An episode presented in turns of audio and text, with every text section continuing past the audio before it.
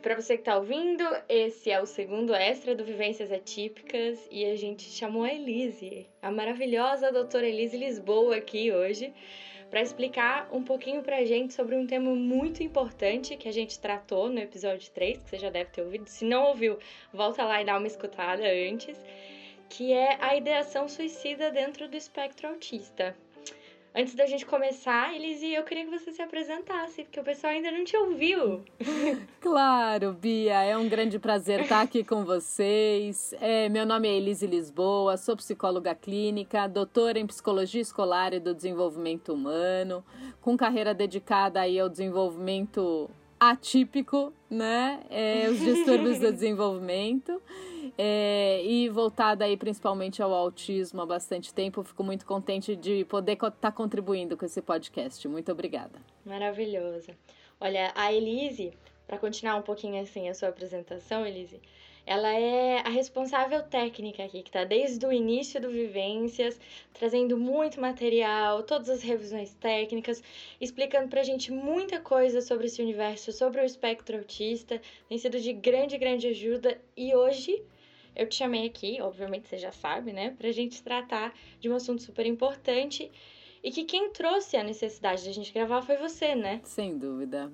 É, e obrigada de novo por a gente poder estar tá falando sobre esse tema. É realmente muito importante a gente discutir o suicídio no autismo. É, o suicídio é no Brasil a terceira causa de morte.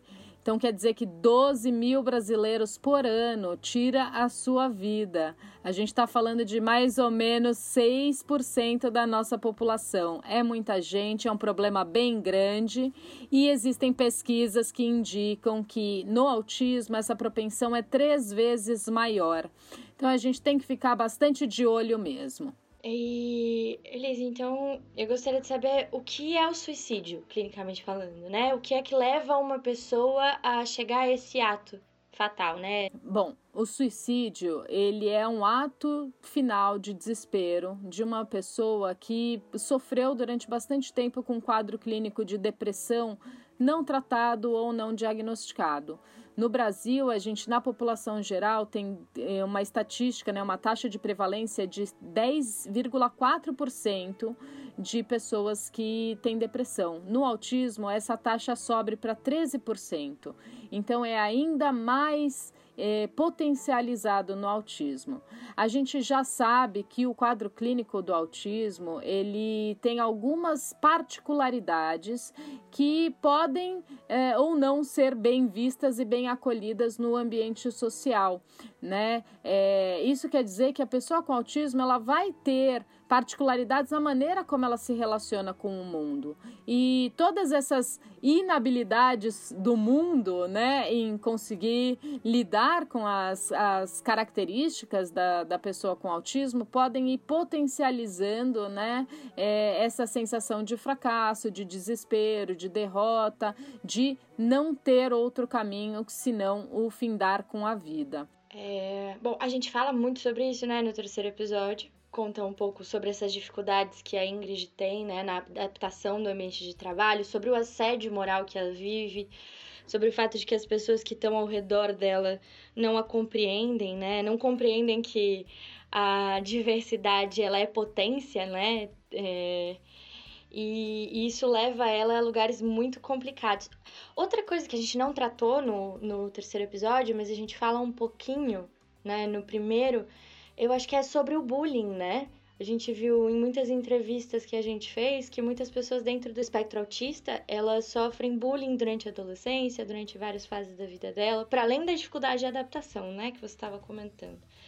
Para além do assédio moral que a Ingrid passa no terceiro episódio, você acha que Bom, isso faz todo sentido, né? Com o que você colocou, certo? É isso mesmo, Bia. É, todas as relações interpessoais que tiverem por base alguma disfuncionalidade, digamos assim, né? Quando é, existe esse espaço para o assédio moral, para o bullying, para a desvalorização da diversidade e a, a própria pessoa acaba não conseguindo ter recursos para lidar com isso, endereçar isso, né? É, no caso das pessoas com autismo, isso pode aparecer é, bem significativo, né? As pessoas uhum. é, acumulando experiências negativas, experiências traumáticas que vão por fim culminar numa baixa autovalia, né? As pessoas se percebendo com o seu valor comprometido, com o seu valor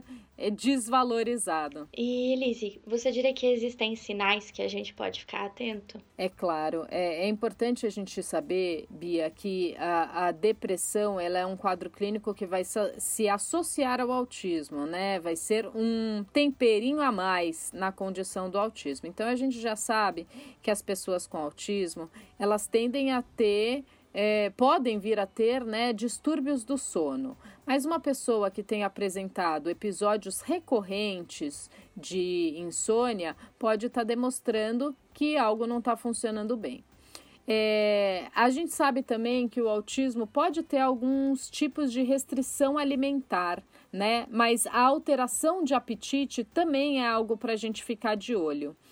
Assim como o hiperfoco, né? Eles tendem a ter uma condição de hiperfocar em atividades e é, é, pesquisas do seu interesse, mas a alteração na capacidade de concentração também pode ser um indicativo de que algo não está funcionando bem. É, também a, a questão da habilidade social. A gente já sabe que no autismo tem essas alterações né, na cognição social, mas uma, uma criança uma pessoa que tenha um comportamento mais irritadiço, mais intolerante, mais antissocial, tendendo ainda mais ao isolamento, pode ser algo que chame atenção. Uhum. Então, uma pessoa que tem muitas dores de cabeça, que tem sobrecarga sensorial, que fica com um cansaço extremo, que não consegue lidar com todas essas situações e isso acaba é, acontecendo por um período alongado, é, né, de bastante intensidade, é, é, importante que a gente preste atenção para que é, isso não incida né, num, numa ideação suicida, né, porque para que a pessoa não fique com esse sentimento de fracasso, de fraqueza, de impotência, de falta de solução. É, e bom, ao perceber esses sinais, né? Quando a gente percebe esses sinais em alguém próximo, um familiar, um amigo, o que você indicaria? Como agir nessa situação? Como a gente pode ajudar alguém que está passando por isso?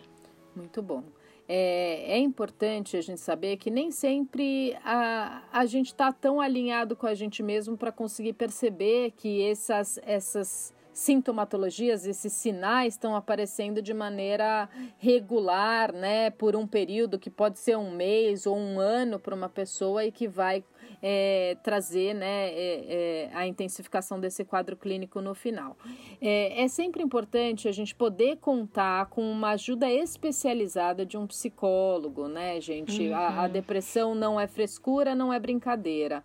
A gente precisa poder ter acompanhamento de um psicólogo especializado que tenha também esse conhecimento a mais aí sobre o autismo, principalmente o autismo na vida adulta. É, é importante também considerar uma avaliação psiquiátrica para ver se há necessidade de adoção de tratamento medicamentoso.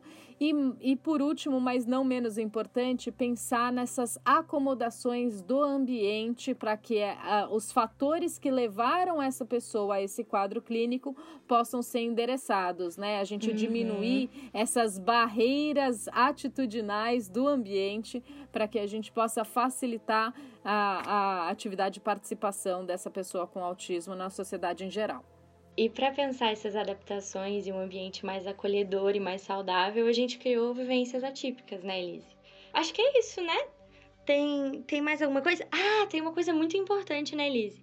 Que é a gente falar sobre como as pessoas podem procurar ajuda, né? É, então, para as pessoas que estiverem se identificando com as coisas que a gente falou, conseguirem identificar em si ou em alguém próximo os sinais né, de depressão, de maior é, irritabilidade, enfim, é, é, importante a gente procurar ajuda. E um primeiro passo pode ser o Centro de Valorização da Vida, o CVV. A gente vai deixar aqui nos nossos descritos, nos descritivos do podcast, é, as informações para contato. Mas eles têm um número de telefone que a pessoa pode ligar, tem um site, isso para ser uma porta de entrada. E é claro, hoje em dia, também devido à pandemia, a gente teve um boom muito grande em serviços de atendimento psicológico gratuito via online.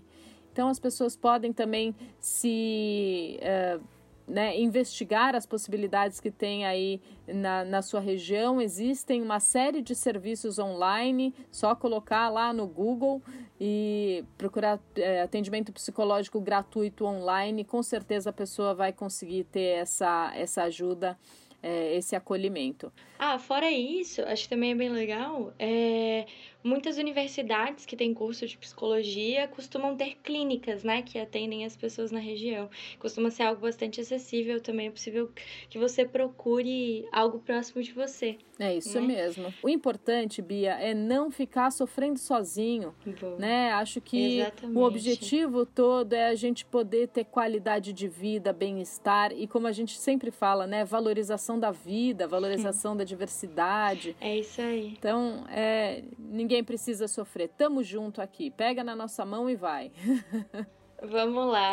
Você não tá sozinho. É com isso. toda certeza. É isso. Olha isso. Muito, muito obrigada. Que lindo. Obrigada. E até a próxima. Até a próxima. Um beijo.